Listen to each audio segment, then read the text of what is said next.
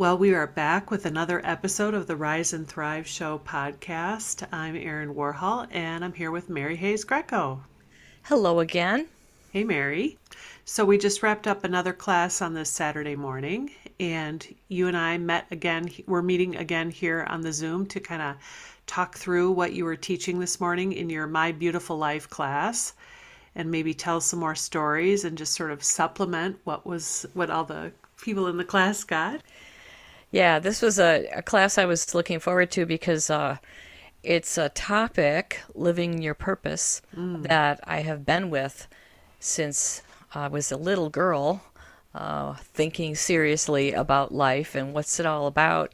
And I'm kind of pleased that many years ago I cultivated a framework of understanding what it means to live purposefully and how we do that.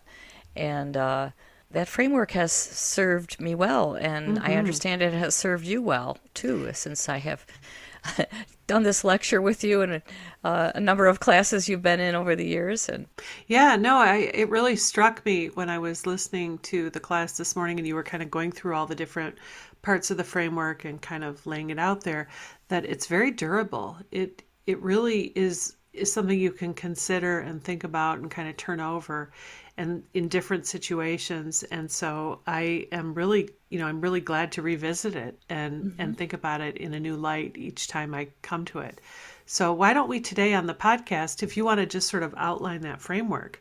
I will. So, the class, the unit we're in is about living your purpose. We're in module 3 of 4 modules, 4 four-week modules of the Beautiful Life class. And this is the unit on purpose. So today I launched my my playground structure, as I called it today for the first time.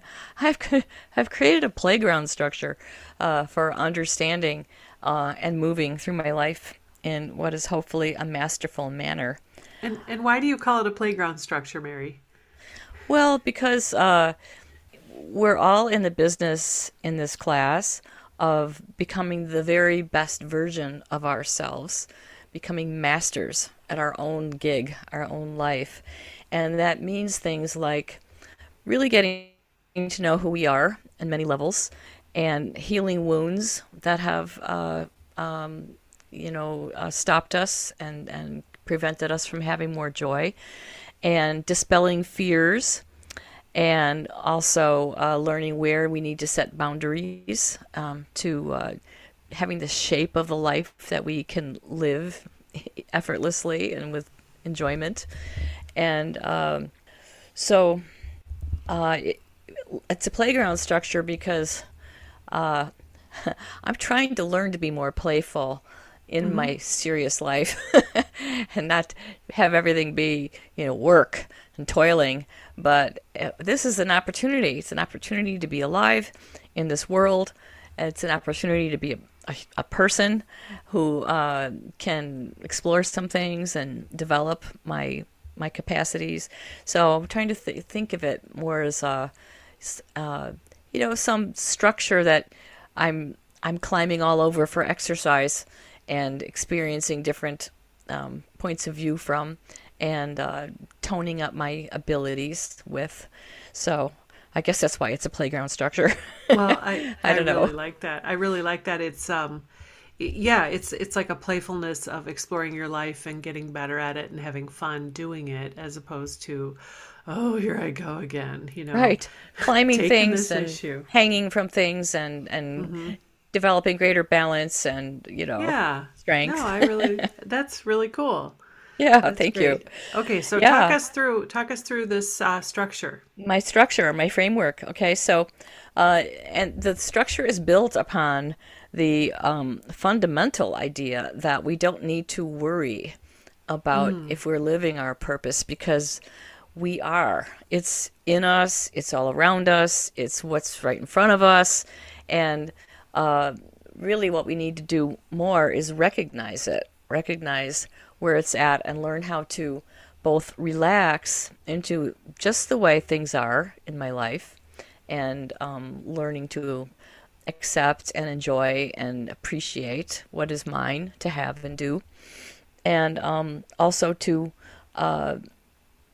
strive for other experiences. So so on the foundation of like, let's relax and accept we're doing pretty well. This is all free will and option. We want to do better, but because we think that's fun, not because we're toiling. So the framework that I've come up with is to understand that the act of seeking to live purposefully is paradoxical, in meaning two opposite things are true. One, that we don't need to seek it. We need to just relax and accept what is right here and experience it fully. And two, we need to ask ourselves the question from time to time, is there something more that I want? Is there something, is there a gift I have that I would like to express and share? And what is the point of these difficult situations that I'm in? What is the point? And the person who is on a path of mastery understands that the point is we're in school, we're in class, we're learning things, and we want to be. And we're also asked to share things and to be students and teachers together, we and the people that are ours. So I gotta say, I love that stance. And that is a particular stance towards life and towards the different stories that we encounter, the different experiences we have. And I think that's a really constructive stance. Thank you. It's the opposite of a victim stance. We can take the stance of like, wow, life is hard and I have all these limitations and things are scary and out of control, or no, life is a classroom and I'm here on purpose, and I can wake up my perceptions to understand more about what that is and to participate in it more fully. So I call the paradox of seeking purpose, relax and get going. We need to relax in certain ways and just be ourselves and be fully present to ourselves and to the life that is given to us to live. And on the other hand, to kindle some will from time to time to say, hey, you know what? I always meant to do this and I haven't done it yet. Let's get cracking on that. Or I've always believed this and I'd like to make something more real about that. Let's get going on things. So that is the first part of the framework, that purposeful living is paradoxical. We need to accept and we need to get motivated. Both things. Relax and get going. And it's just true in different areas of our lives that we might need to, like tuning a guitar string, tighten things up or let it loose, let it looser so that the note we're playing sounds really good. That's a really good metaphor. I think that I was noticing in class, you mentioned guitars, strings, and we have a couple of guitar players in the class, and there was a lot of knowing nodding. Yes. People were like, oh, they immediately understood exactly what I meant about being in tune. Like you yourself are an instrument that wants to be in tune. And like a guitar string, it might mean you need to tighten up on something, get some more focus, some more discipline, some more fire, some more get her done action. Or you might need to let go and go, you know what? Things are fine. Quit worrying. Enjoy this day. Yeah. So, yes, the guitar string metaphor landed very well for the guitar players.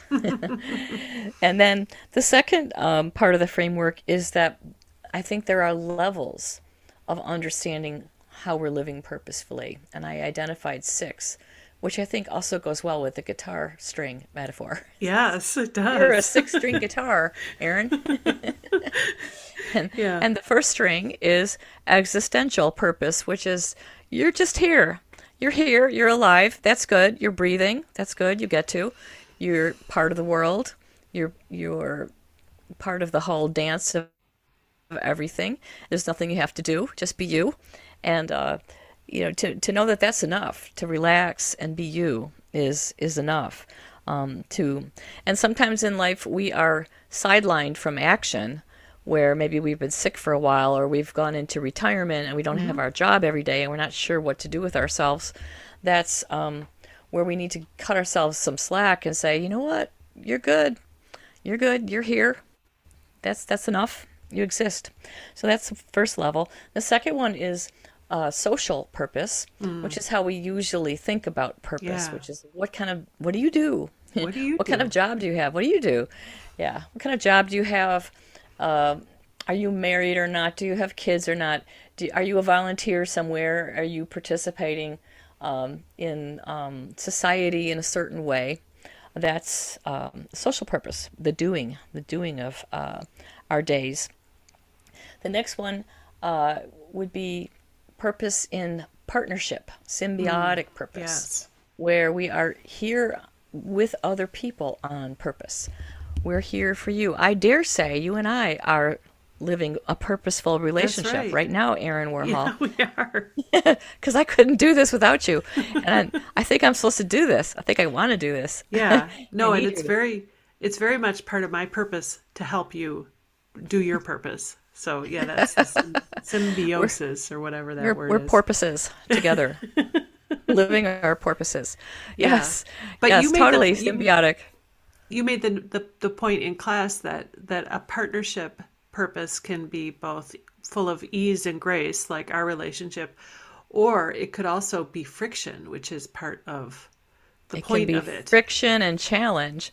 And these people that drive us crazy and won't go away in our lives, they're our teachers. Yeah. They are here on purpose with us, and they are driving us crazy in a purposeful way because we need to learn something. Yeah. We need to learn what? Patience, tolerance, boundaries, love, service. There's different expressions of that. Well, and I just want to say, going back to your guitar metaphor, that tension is part of the creative process. There's a tension about something new coming into being. It has to break into it. And so to just assume that, oh, there's tension here and that's a problem that might not be the right assumption. No, I think when we see there's tension here, the better assumption is there's something for me to learn here. Ooh, there's some way in which I need to grow here so that I am not in a state of tension, that the tension serves as a catalyst, but not as an ongoing vibe that we live with every single day, that we see what it's asking us to grow into. I love that. And I, especially in this time of social media and just all the disruption going on, people can get really hung up into just venting about everything that bothers them, as opposed to framing it the way that you suggested, which is, what is this calling out of me? What is this asking of me? How do I need to rise to meet this occasion? What's the higher ground for me to step up onto? Very good. Right. Which is part of the next level of purpose, which I named common human purpose, which is, why are we here? We are here to learn and to love. And I'd like to share an illustrative story about that one, because I got it from an unusual source. Okay, usually we think of our spiritual teachers as somebody like Eckhart Tolle or somebody writing a good book and modeling a great deal of success. But in this case, I learned this very fundamental, important level of purpose from my Aunt Anne, who was an alcoholic, and she was drunk most days and most hours of the day of her life. And you wouldn't think you would get a really, searingly clear insight about life from someone who was in her cups all the time, but I did. So this is what happened. It was a number of years ago, and I was talking to my sister, who was a journalist. And my sister said to me, "Oh, Mary, next time you're in Chicago, you got to go visit our Aunt Anne. She's really cool. She lives on the north side now. Her son and daughter-in-law moved her up here from St. Louis because she was drinking away the use of her body, and they're taking care of her. And she lives in this high-rise on the north side, and I've gone by to visit her a few times, and she's so interesting, Mary. She's so interesting. She tells stories about our family in the 1920s and 30s, and she's just really cool. You should check her out." So I had met my Aunt Anne years before, but hadn't seen her for a long time. So I thought, yeah, I'm going to do that. And next time I was in Chicago, I made an arrangement to go visit Aunt Anne in her apartment. And I knocked on the door, and it took a really long time for her to answer the door. It was, I kept hearing like these locks, one lock, two locks, three locks, and the chain lock, and this switch lock, and all these locks getting unlocked, and I could hear her kind of muttering under her breath behind the door, because it was hard to get all her locks unlocked. And the door swung open, and there is my Aunt Anne. And Erin, she is about this big. I'm holding my fingers up a few inches apart. She was so tiny. She was so little and shrunken, in a wheelchair, because she couldn't walk anymore because she had drunk too much. And she was just in her little wheelchair, in her little old body, and she was wearing a ridiculous moo-moo sort of thing, and she had these bare veiny legs, and she had these ridiculous little pom-pom hospital slippers on, and her hair was sticking straight up, this like white stiff hair just sticking straight up, but she welcomed me with such great panache and enthusiasm. She says, "Mary Bridget, come in, come in, it's so good to see you." And she had this horrible ruined voice because, you know, she smoked cigarettes all day and drank whiskey all day, so she talked really kind of a lot like this, you know, this really like gravelly voice. And she just welcomed me in, and she kind of went tiptoeing ahead of me on her little wheelchair to the sunny living room, and we sat down, and she leaned in, and she looked at me with these sparkly little blue eyes, and she says, "Now, tell me everything. Tell me all about it. I heard you married a really nice guy. Frank, no, Fred." I couldn't believe she could come up with my husband's name, who she'd never met, you know, when her brains were supposedly pickled. "Fred, how, and that you have a nice little business. You sell vitamins or something." And this was true. My husband had this small warehouse of health foods and vitamins. And "How's it going? Now, how's it going? Tell me everything." And she's leaning in, smoking her cigarette, and whoosh, blowing out the smoke, and going, "Uh-huh. Oh, yeah. Oh, of course. Oh, well, you'll have that." She's just like listening deeply to me talking about how's my life in my 30s, I think, and how's it going with Fred and the business and whatever. And after a while, I was like really telling her everything because she was paying such good attention to me. She's leaning in and just soaking up everything I said, like it was the most interesting thing ever. And so after a while, I was telling her my problems, and I was starting. After a while, I was starting to cry a little bit. I was like, "Well, it's actually kind of hard. I mean, like things are, you know, because our business was floundering, and it was maybe going to close, and bankruptcy, and that sort of thing." And so I'm crying a little, sniffing and crying, and she's listening, handing me Kleenex, and she was just so present to me. And after a while, I was sitting there and, like, the room began to change. I felt like the whole room became altered, in that I was so aware of the sunlight coming in and spilling all over the table and on the newspaper and on our heads, and the television is kind of chattering softly in the background, and there's a blue sky outside, and there's this feeling in the room, and what is this feeling I'm feeling? And, well, it was peace, Erin. I was feeling peace, great peace. And my heart was getting really warm, and my shoulders were relaxing, and my belly was uncurling. And I thought, what is this feeling? I really love this feeling. Oh, it's love. My Aunt Anne is loving me. As I sit here and just tell her my little story, oh, I felt completely reset and renewed by the end of our visit. Yes, I felt wonderful. And I left, and I realized the power of presence, never mind if you're drunk or sober, but if you're present, which she was, the power of presence and listening and love and accepting me, it was amazing. It really helped me shift at that time. So that was what happened. And then I don't know, it was maybe a year or two later, the next part happened, which was our family was having a wedding, and one of our cousins, Aunt Anne's son, Ralph, was a priest, and he was going to, lead the mass and perform the wedding ceremony. And we were all going. My big Irish Catholic family of a million cousins and aunties and uncles, we were all going. And but somebody noticed a little moment that happened at that wedding reception, where Aunt Anne was sitting in a corner, and she had a nice little suit on and a nice hat, and she'd combed her hair that day, and she was looking good, smoking her cigarette very thoughtfully. And her son Ralph, the priest, was kind of walking through the room nearby, and she called him over. Ralph, come over here, Ralph, sit down, son. I gotta talk to you. And he sits down. Yeah, Mom, what is it? She leans in, takes a big drag of her cigarette, and says, Ralph, what is the meaning of life?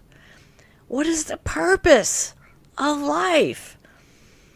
And my cousin Ralph reported that he didn't know that he knew the answer to that big question, but he did. And so he told her, Mom, the purpose of life is to learn and to love. And she leaned back with a stunned look on her face and said, to learn and to love? Oh, to learn and to love. And she closed her eyes and smoked a little bit and said, oh, thank you, Ralph. Thank you, Ralph. That's it, son. That's it. You've got it. That's it. Thank you. You've really helped me. So the day passed. 2 days passed. And on Tuesday of that week, her daughter-in-law, Meg, dropped by her apartment, as she always did on Tuesday. She always brought her the paper. She brought her her new bottle of whiskey, because she was going to do that. So she brought her the bottle of whiskey. And, she checked on her. And she would always go around noon so she could watch the same soap opera with Aunt Anne and keep her company with this ongoing story. And so Meg came at her usual time, and she was really surprised to find that the door wasn't locked with its, 8 locks. It was just gently ajar. And Meg said, And she went in, like, Mom? It was very quiet in there. The television was on, as it was, getting ready for the soap opera. And Meg came in, and she found Aunt Anne lying on the couch. And she was very peacefully lying there. She had her hands folded on her belly, and she had a nice fresh muumuu on, and she had combed her hair. She looked pretty good that day.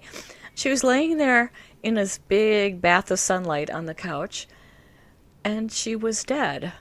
She had died about 15 minutes earlier. She had died just before the only time every week that somebody was sure to come by and find her.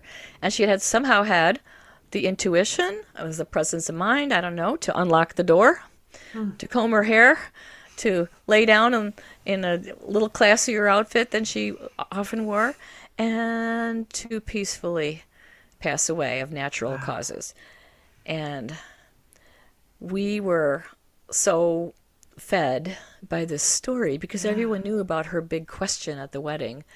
And then when we heard that she had just peacefully died 2 days later, after learning the purpose of life, to learn and to love, and we all felt that, she probably figured she had done it. She had taken her class. She had done her study. She had learned what's to learn. She had loved who's to love.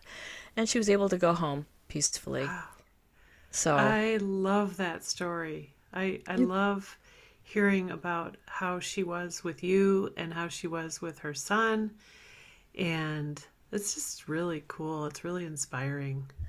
It was for me, because, I'm a philosopher at heart, and I make things all very flowery and well-developed intellectually.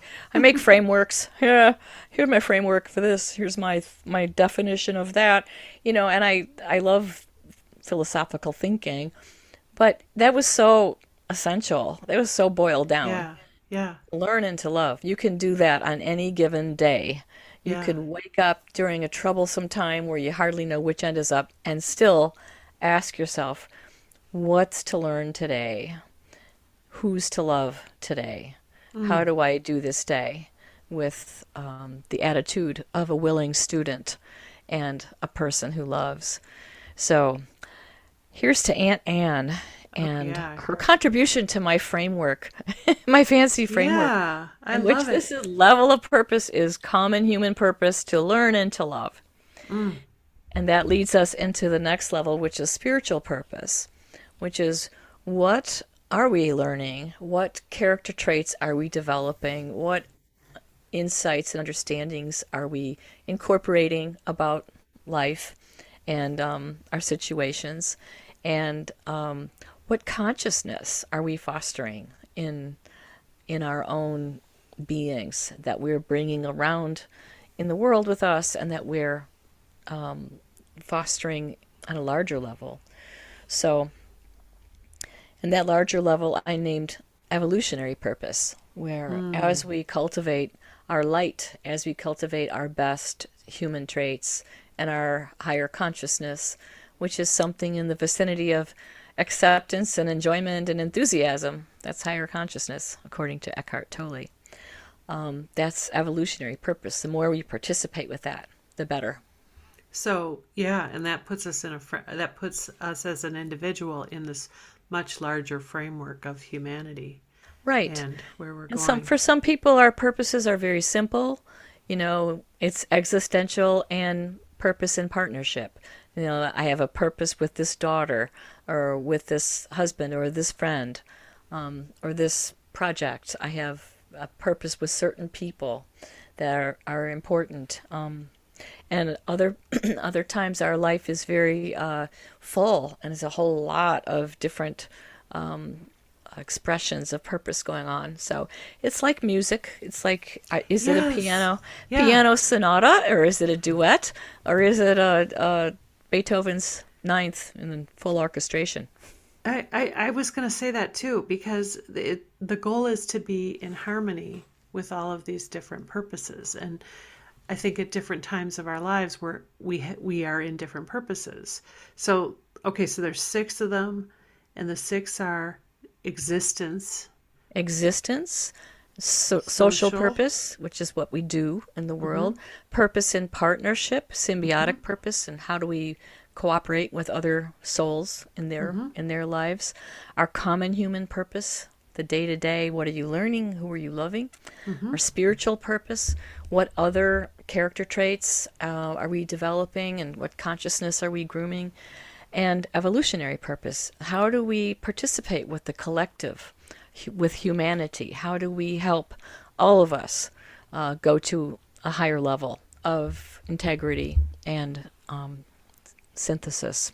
Oh, that's great. Thank you for sharing the story about Aunt Anne and also just explaining these different purposes. And the other part of your framework is then the tools that we use in order to get ourselves, in order to execute this, in order to make it have traction and make it a real thing. So the tools I've described as the attitude of humility, the use of our intuition to move with our soul's guidance into our daily lives, the effective use of our will, which also has different expressions and levels to it, the right use of our will, and boundaries is also a tool in the terms the fact that we need to pick and choose what we will have in our lives and who and what we will have in our lives as much as we can.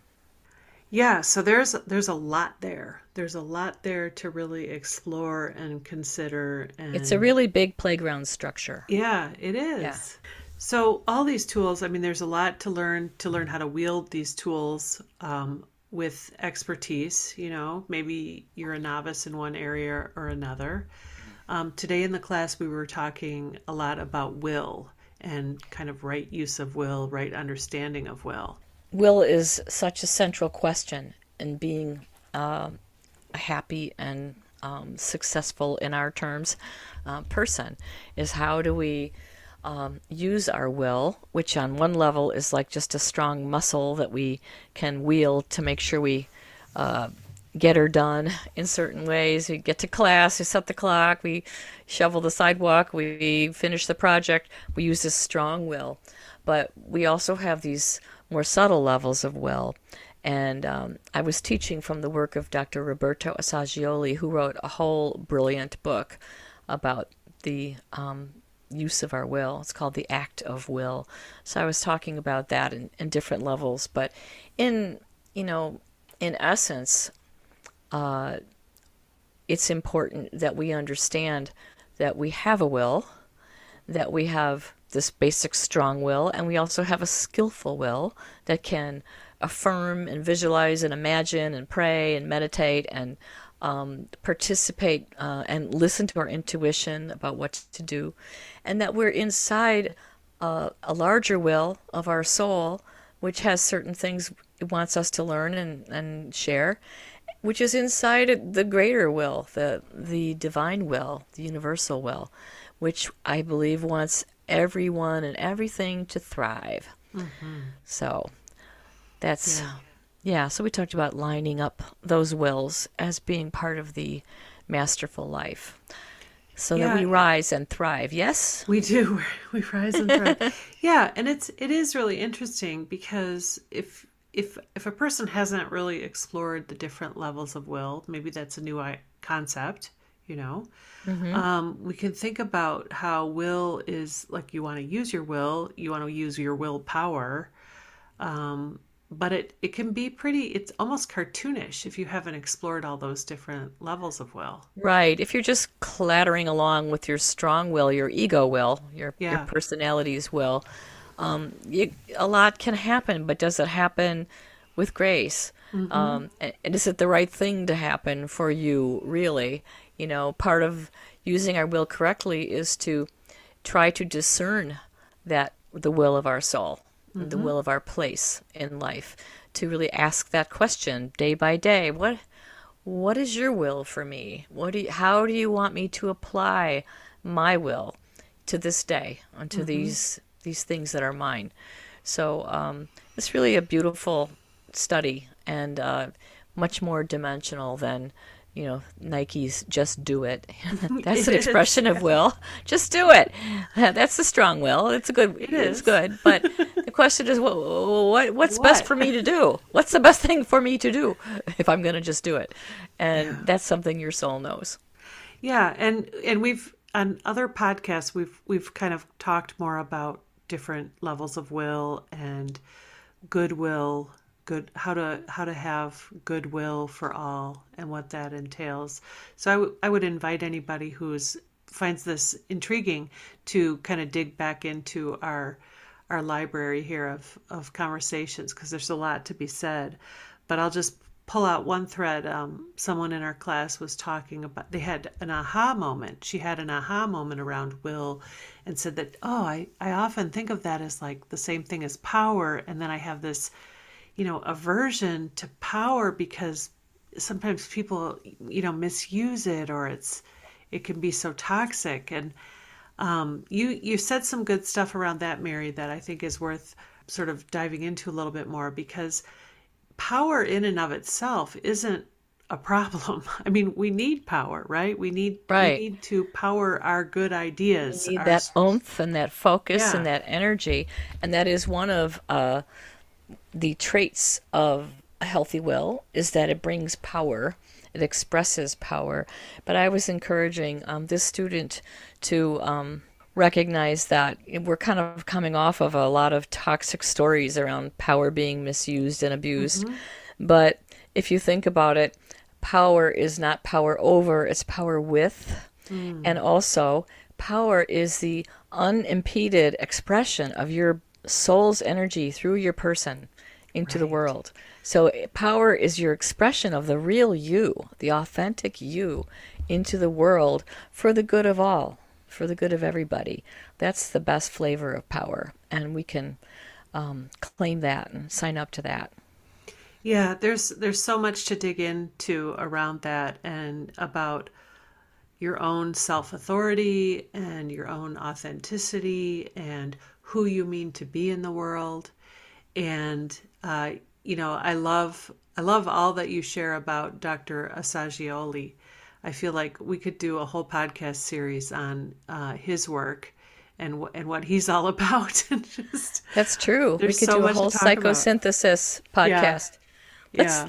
Let's meet about that sometime. Let's have a meeting. Yeah. have a meeting about that. Psychosynthesis 101 on the Rise and Thrive Show. Yeah. So, okay. So we've covered a lot of ground here, and I'm just sort of wondering if there's anything more you want to place on the table for people to consume and enjoy before we call it a podcast episode today. Well, I guess what I'm most aware of this moment is that a good place to start with being really serene in our sense of purposefulness is to recognize the opportunity that we have that we're alive, that we're humans, that we're conscious, that we have resources for friendship and study and expression and building and creating, that it's really a privilege to be here, even though life is difficult. It's difficult for everybody.